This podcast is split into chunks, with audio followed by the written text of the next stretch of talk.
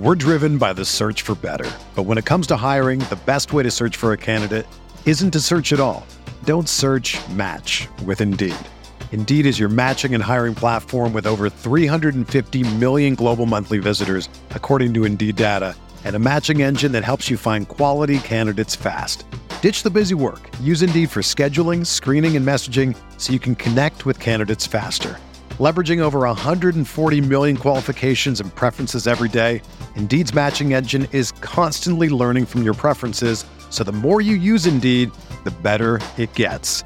Join more than 3.5 million businesses worldwide that use Indeed to hire great talent fast. And listeners of this show will get a $75 sponsored job credit to get your jobs more visibility at Indeed.com slash BlueWire. Just go to Indeed.com slash BlueWire right now and support our show by saying that you heard about Indeed on this podcast. That's Indeed.com slash BlueWire.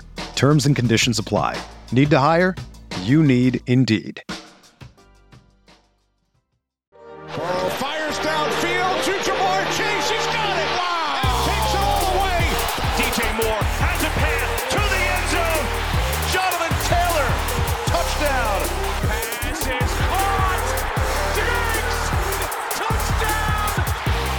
Hello everyone, welcome back to RotoViz Overtime on RotoViz Radio, brought to you by Blue Wire. My name is Colm Kelly. You can follow me on Twitter at Overtime Ireland, and I am joined by Sean Siegele, as always here on the show. Sean, we are going to have a, I think it's going to be a super fun show today.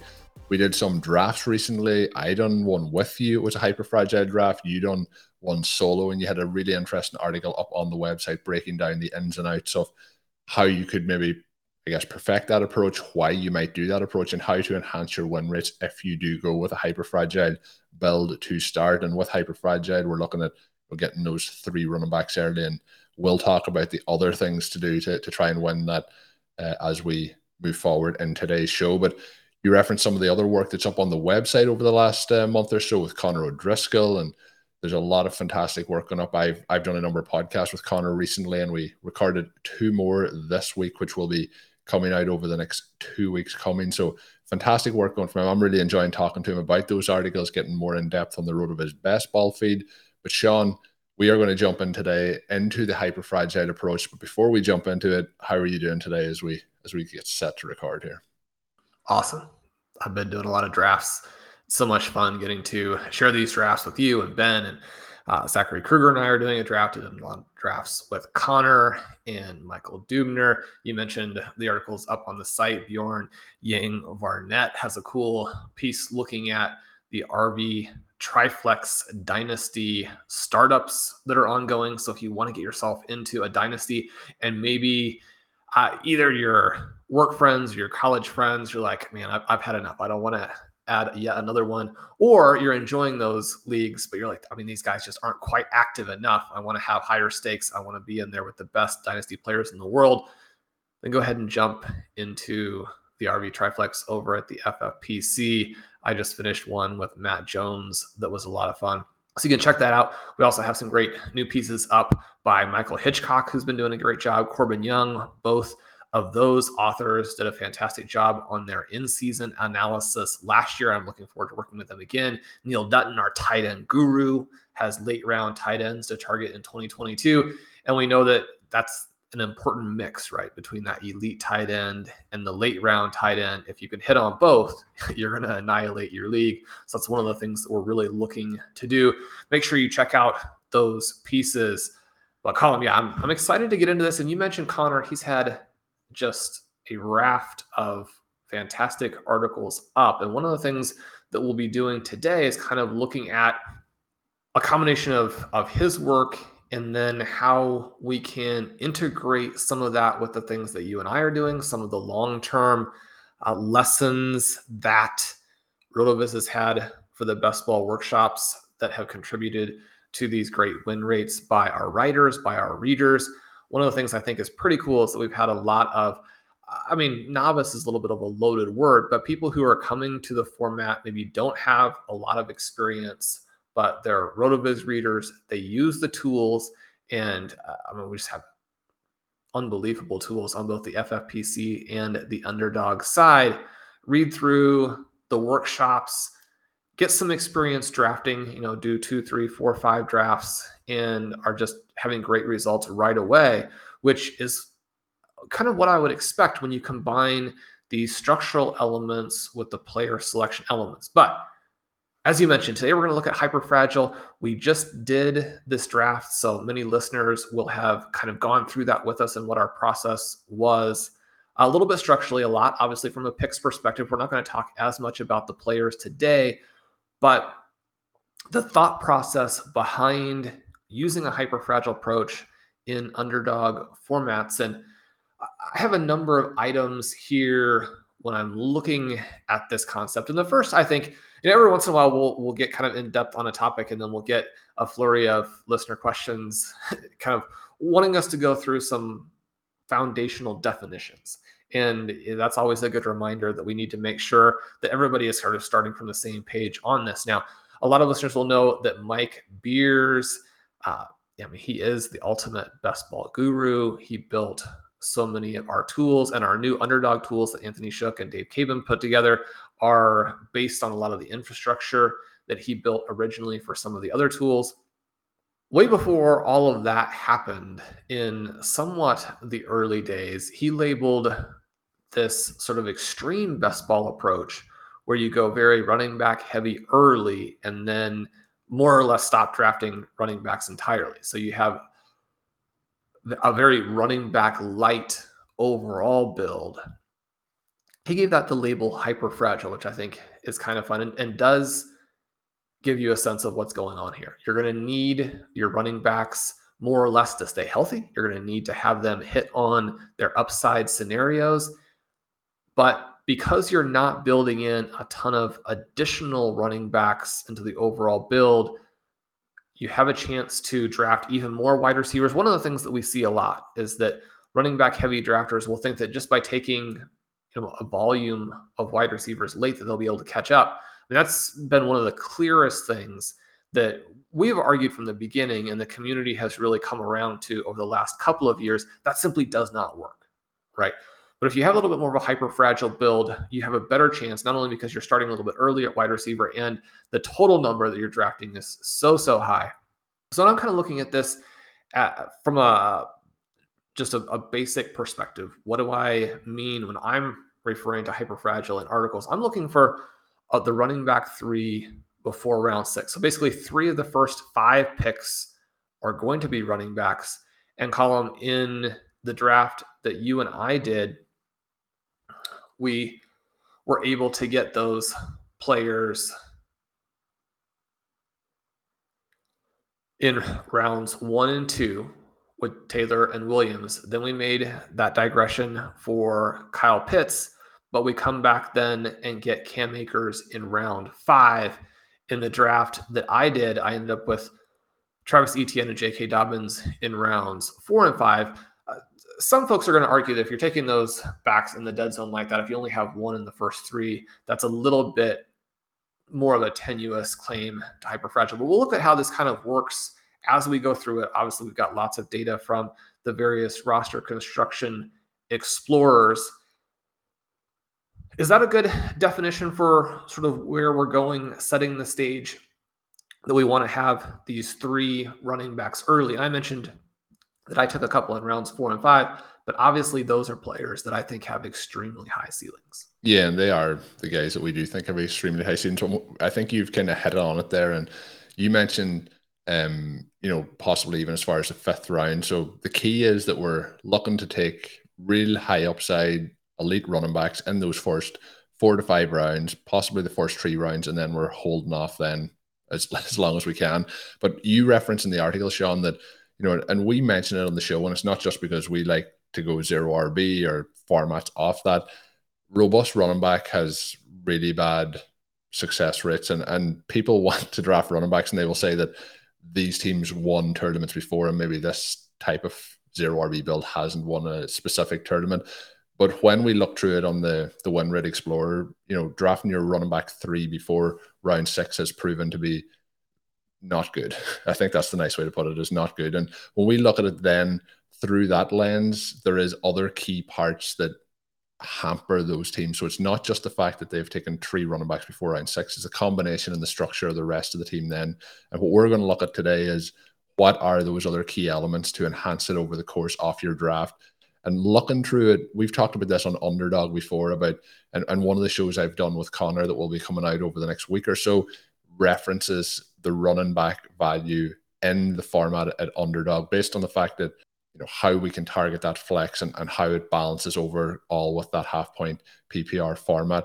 But the big key, Sean, that you referenced to the start to enhance this being probably the easiest thing people could pick up on is drafting the running back three early in the draft, but then holding off to running back four till after round nine. I think this is the part where the robust running back fails is there's more running backs uh, in, in those first six rounds. Definitely. And you mentioned the really poor win rates. When you pull up the roster construction explorer, you put those running back, those three early running backs in in the first five rounds. And depending on the total number of running backs that you draft, you're either looking at pretty solid red or dark, dark, dark red in terms of your win rates and in terms of your semifinal and final rates. So that's obviously not the direction that we're going in. The roster points for the regular season on those builds are extremely low. Then you mentioned the first thing you can do is wait for that running back four. And that immediately jumps you up several notches in terms of playoff advance rate, semifinal advance rate, final advance rate, and you get that regular season point average to jump. So that helps us. And, and, why does that happen? Well, you think about this as being a half PPR format that's going to favor the running backs. I've argued that it actually favors the running backs a little bit more than some of the ADP in the format indicates. And yet, one of the things that we see, and this was a key point from Connor's article about whether or not the running back dead zone still exists and contrasting FFPC with underdog, is that when you look at the shape of the scoring in this early round time period, essentially the first four to five rounds, that's when wide receivers can hold their own with the running backs in terms of points implied by ADP and kind of what history tells us. Then you have this gap that extends from, you know, approximately round 7 to approximately round 12 where running backs have a really strong advantage. Now, you know, kind of what does that mean and what are the ramifications? You're looking at a section where as we t- sort of flip, and you always hear, well, wide receiver is deep, wide receiver is deep, wide receiver is deep. It turns out that more or less the opposite is true, right? Where you have the running back dead zone, and there are a bunch of running backs there who are very tenuous NFL starters. And year after year, a huge chunk of them either get knocked out or underperform, right? So those players are really hurting you. Then you get into the range that we have historically loved to target with zero RB builds, really kind of this round eight to round 12 range where not only do you have some players who are just in pure committees, but are better than some of the sort of, again, tenuous starters, where you have a larger first week gap in terms of the expected workload. But as the season evolves, you're going to have that running back lose that gap fairly quickly, maybe get beaten out entirely. Where in some of these committee situations, you have both backs being fairly talented.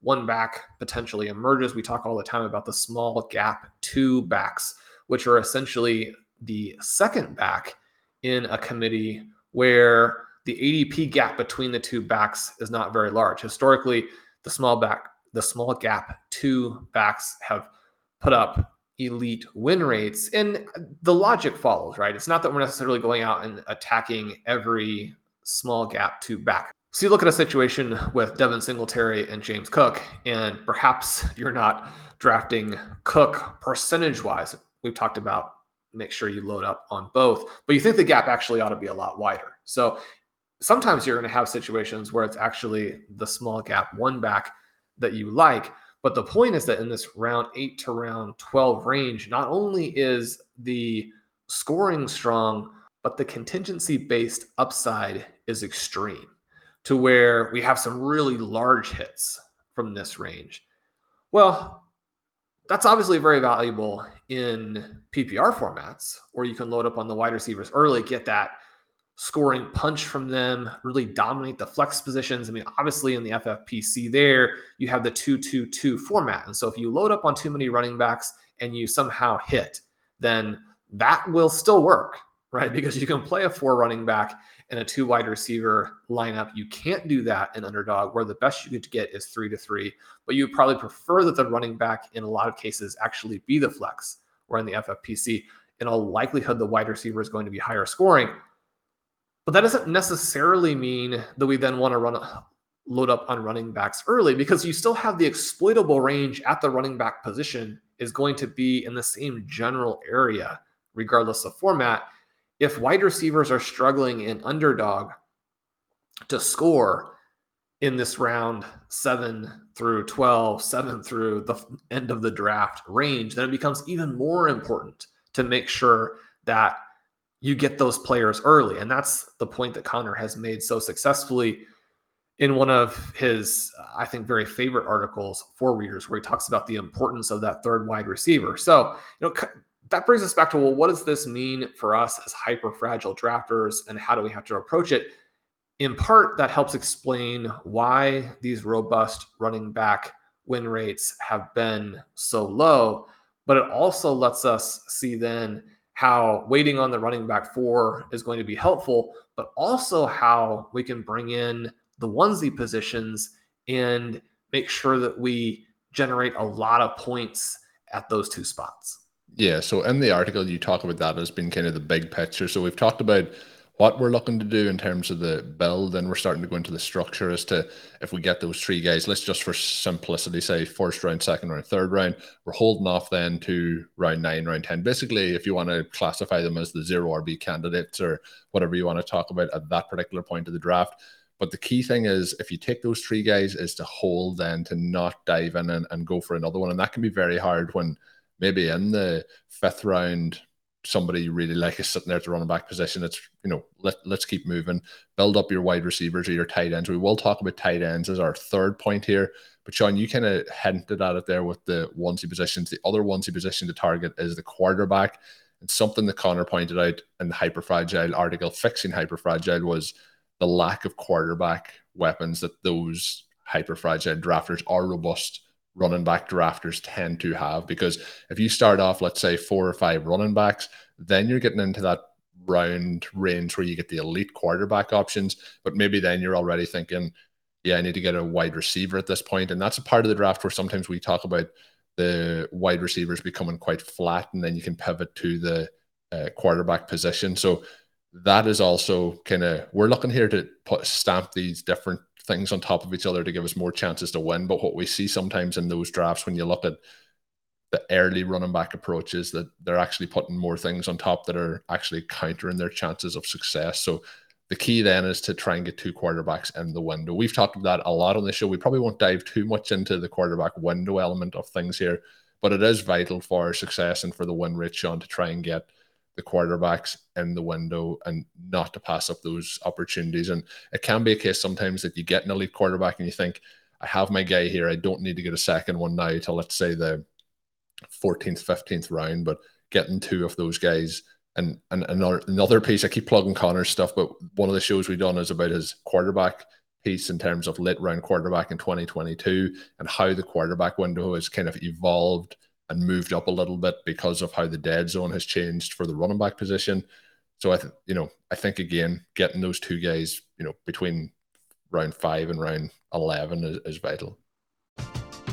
We're driven by the search for better, but when it comes to hiring, the best way to search for a candidate isn't to search at all. Don't search. Match with Indeed. Indeed is your matching and hiring platform with over 350 million global monthly visitors, according to Indeed data and a matching engine that helps you find quality candidates fast. Ditch the busy work. Use Indeed for scheduling, screening, and messaging so you can connect with candidates faster. Leveraging over 140 million qualifications and preferences every day, Indeed's matching engine is constantly learning from your preferences, so the more you use Indeed, the better it gets. Join more than 3.5 million businesses worldwide that use Indeed to hire great talent fast. And listeners of this show will get a $75 sponsored job credit to get your jobs more visibility at Indeed.com slash BlueWire. Just go to Indeed.com slash BlueWire right now and support our show by saying that you heard about Indeed on this podcast. That's Indeed.com slash BlueWire. Terms and conditions apply. Need to hire? You need Indeed. Whether you're a world class athlete or a podcaster like me, we all understand the importance of mental and physical well being and proper recovery for top notch performance. That's why I'm excited that Unifyd Healing is sponsoring podcasts on the Blue Wire Network. Unifyd Healing is a new and super innovative global network of wellness centers powered by Energy Enhancement System, or EE System. If you haven't heard of the EE System yet, then you'll want to listen up. This technology promotes wellness, deep relaxation, purification, and rejuvenation. Wherever you are across the globe, access to a center is easy and affordable. Interested in experiencing the EE System technology for yourself?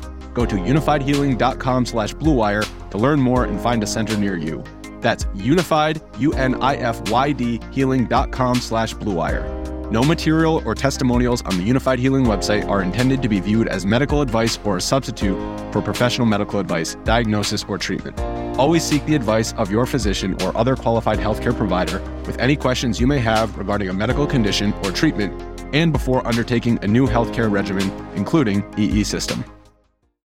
In the first time that we see ourselves move into the green now in terms of advance rates comes when we add those two QBs in the window. And one of the things he points out is that hyperfragiles are hyperfragile drafters have historically been the worst at getting that QB firepower, whereas all drafters are a little bit under. The zero RB drafters tend to have the best numbers in terms of generating QB points, but all drafters could arguably put a lot more into the position and help their win rates. And so when we're trying to, to fix hyperfragile or creating this elite hyperfragile approach, we look at the numbers and how they fall off. In 2021, over 37,000 drafters started with these three running backs in the first five rounds, but only 17,000 held off until the double digit rounds for their fourth back but then, even more crucially, only 3,286 then, in addition, also followed the QB window approach. So, this is very good in that we can see well, number one, these elements, when you stack them, they have increasing advantages. And then number two, not that many drafters are doing it properly. That's kind of encouraging overall because you do want to have edge over other drafters. But the other element here and something that you get a lot of focus on and perhaps at times even too much focus on is just that this is going to be a unique way to play it. You're going to have a unique lineup. So that part is also very valuable. Coming in the next element we talked about drafting kyle pitts in both of our leagues and we do have a listener question coming up for a show soon talking about whether or not we are drafting too much Pitts and too early but when we're looking at the elite tight ends here and the value of drafting with an elite tight end, this part is a little bit more controversial. And that I think is great, right? Because if everything was just super clear cut and you go into your drafts and it's, you're a little bit, you know, not on auto pick, but sort of mentally on autopilot because you know exactly what you're going to do. I mean, that's not quite as fun, right? One of the things that we see in underdog is just the extreme deflation of tight end ADPs. And so you have a shot at some guys that we like late. And I think that is a good way to do it. But one of Blair's underdog workshops this season focuses on how tight end is the key to winning Best Ball Mania 3. And one of the things that he looks at with that is this combination of the way an elite tight end in all likelihood will help us more in 2022 than it did last year in 2021. The thing that I talk about in the article here is that having that elite tight end makes it much easier to have a two tight end approach as opposed to a three tight end approach. And specifically in hyper fragile, that seems to help. And again, there are reasons why that would be the case because when you've begun your draft with this three running back early start, then you do leave yourself sort of chasing everywhere else. And one of the ways you can chase and actually catch up is to create an extra roster spot by only going with two tight end. So it appears that it has a bigger impact with this particular build, and the logic follows there as well.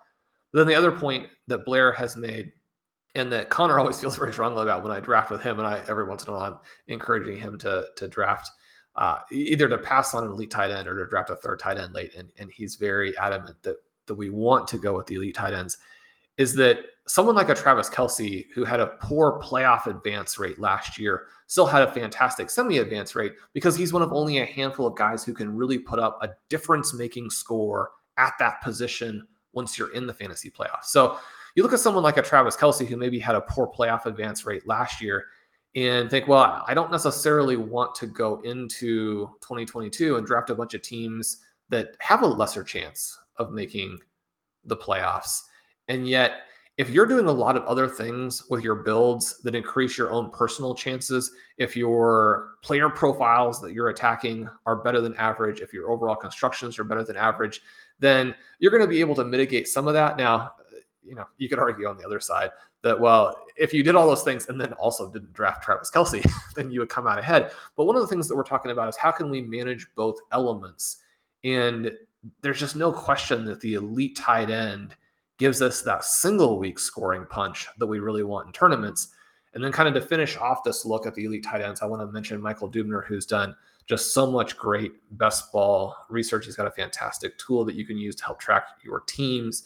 You know, check in with him on Twitter if that is of interest to you. But he talks about the silver bullet approach, which is an absolute must read article. Anybody who hasn't, make sure you get in and do that. And it focuses on the tight end position, or one of the focuses, because it is the overall silver bullet approach. It will teach you how top to bottom to build the perfect best ball team. And he says, after being the dominant tight end best ball roster construction every year since 2017, Elite Tight End had its first losing season in 2021. Because there are just a handful of tight ends drafted in rounds one through four every year, Elite Tight End is more dependent on the results of individual players compared to other roster constructions that have more options within the filter range.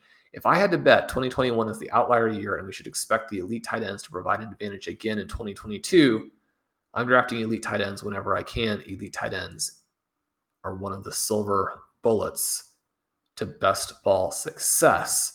And so you kind of look at that 2017 to 2021 overall, and you see the elite tight end win rate at 10.8%, far, far higher than any other approach, which you know are basically all treading water. Last year, though, was just 7.2, which shows that big contrast. The previous three years it had all been above 11% or higher. But then you think about what actually happened last year. And even then, whether or not elite tight end was the successful approach or not depended on whether Mark Andrews would have been considered an elite tight end by ADP in your preferred game. I mean, Mark Andrews was the entire key to last season. And so when we're looking at the types of players who are going to create a field tilting advantage and put you in a position to have a tournament juggernaut, that player is going to be crucial. And I think, especially here, it's a great fit with your hyper fragile approach. And especially because, again, this is something that is going to be used very rarely by other hyper fragile drafters because once they have those three early running backs, they feel like they're chasing so much at wide receiver that they give up on the onesie positions. Yeah, and something I love when we do shows like this, Sean, is sometimes people hear zero RB and they think just no no running backs. And sometimes you hear about a hyper fragile team and they think, oh, it's all running backs. Why is Sean and Colm doing that? But the key is these elements that stack up on top of each other to give you a better chance of winning. It also gives you the chance when you're wrong that your roster will still be good and be able to compete funnily enough, the comments on some of the YouTube videos, Sean, when we talk about tight ends, tend to be like, or what what was the biggest mistake of that draft? It, it tends to be you don't need to take a tight end that early. I can get tight ends in, you know, round 12 through 15 that are going to be able to outscore those on a weekly basis. And like that's just not true. And it's the same as the thing you mentioned earlier with wide receivers being deep. Wide receivers aren't deep. That is just simply not true. So the expectation, Sean, the thing I always think when I see or hear things like that is there's still an edge to be had there because the consensus is that those things exist. Just to give a quick rundown through what we kind of talked about, and you obviously can find Sean's article in today's show notes. I'd highly recommend giving it a full read. It is very in depth. Sean, this is one of I'm just going to check. This is probably one of your longest ones over the last two to three months, I would imagine. Uh, in in terms of the the time it took to write that, you and I talked about in one of the uh, sort of. Well, I mean, this was obviously a football topic, but on the the non football Q and A.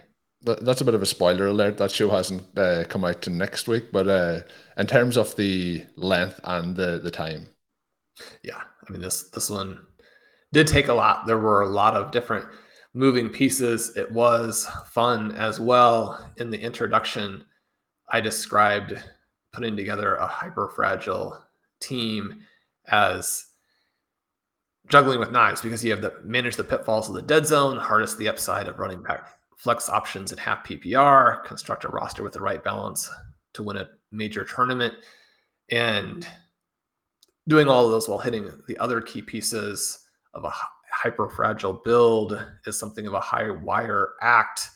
And then obviously that makes it an absolute blast. So this did take a while to put together when you're also breaking down two separate teams with 18 players each, you know, that doesn't happen instantly. And so uh, one of the things that we've been trying to do with the draft shows that I think is a lot of fun is to give listeners a window into the process. Obviously, the things that happen in the show itself and the things that we have time to talk about during the draft are somewhat limited compared to what the actual preparation for these drafts is when you look at the articles and the discussions that happen you know back behind the scenes. But that part of it is fun and we get to look at what some of the trade-offs are going to be when we're on the clock and taking this player versus that player. You then go back and want to make sure you are evaluating your own teams. If there's a mistake that you've made that you can remedy that and that part of it contrasting a couple of teams and then trying to place it within the context of all of these other elements with hyperfragile and to, and to make sure that you're presenting the information accurately and not overstating something simply because it would be fun to say oh you know you'll win all your leagues if you play it this way I mean, there are so many things that give you a huge advantage. I do think that you can turn best ball into, you know, something of a, a money machine, but eh, you, you want to be patient and you want to be restrained in terms of how you think about any individual decision being the one that's going to, to make or break you. To be successful with best ball, you have to make a lot of good decisions and you have to, again, continue to stack them up over a long period of time. And then once you do that, and you track your teams during the season, it tends to be a lot of fun because the results are there. And when we're talking about underdog and looking at how you play this format, it's not just based on 2021, right? Which is one of the reasons that we do talk about the overall shape of tight end scoring over the last five years as opposed to just last season. One of the things that ends up being exploitable in these formats, and you mentioned this element where you know, people are saying, oh, we can just get those that same tight end scoring later. I mean, you have to be very careful after the top tight ends are gone because there are such great options late. And one of the things that's been tricky for me as I discuss it with some of my co-managers as we go through is that I I am kind of pulled in the direction of really wanting to hit some of those late guys because I I mean I agree in, in many cases that the late ten, tight end value is extreme and yet that's within context, right? Because the vast majority of those guys are simply going to be dead spots on the roster that do nothing for you. If you end up getting only your own guys, then not only do you not have a ton of diversification, but you do have to start reaching to make sure you get them. Because once you have waited till the very end, it, you know, if you miss on your tight ends, then suddenly you're completely out of luck. And by continually reaching, you're not going to have good ADP values there. Now, how important is that at the very end of drafts? I would say probably not that much, actually, because there are three or four tight ends that are undervalued by about four rounds. If you reach by six picks, that's not going to hurt you. so, uh, again, it depends though on on if they come through. If all of the other drafters who have pushed their ADPs down to that range are actually right, then uh, obviously you're going to lose on it. And if those players struggle with injuries, then you're going to lose on it. So you have to take all the things, those things into consideration. And Colm, it's just 2022 has been so much fun drafting with you, drafting with Connor, drafting with Ben, drafting, and getting to interact with all of the great best ball minds over at RotoViz. I'm just really proud of the guys and the information that they're putting out. Yeah, it's been awesome, and I, I mentioned and I, I teased it there a couple of times the the pieces and the shows with Connor. If you haven't checked those out, head over and check them out on the RotoViz Best Ball feed.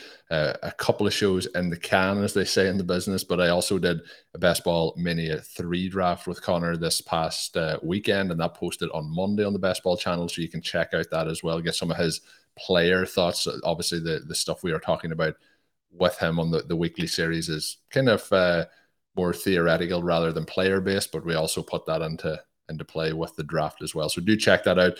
Myself and Sean will be doing more drafts. It is an exciting time. I'm we're into August, Sean, and it feels like it's just about to really go pretty uh, manic here over the next uh, four to six weeks. So looking forward to it. It should be a really fun time. Thanks to everyone for tuning in to today's show. If you are drafting over at Underdog Fantasy, remember you can use that code RotoViz to get a 100% sign up bonus up on till $100. And if you want to sign up for RotoViz NFL pass and get access to all of Connor's work, all of Sean's work, all of the tools up on the website, you can do that and get yourself a 10% discount with the code RBRadio2022 at uh, checkout. That it would be, I think, a very, very smart decision. But but until we are back with another show on Thursday, my name is Colm Kelly. You can follow me on Twitter at Overtime Ireland. You can obviously check out Sean's work, including today's piece on rotoviz.com. And until we're back with that show, have a good one. Thank you for listening to Overtime on RotoViz Radio. Please rate and review the RotoViz Radio podcast on iTunes or your favorite podcast app. You can contact us via email at rotovizradio at gmail.com. Follow us on Twitter at RotoViz Radio. And remember, you can always support the pod by subscribing to RotoViz with a discount through the RotoViz Radio homepage, rotoviz.com forward slash podcast.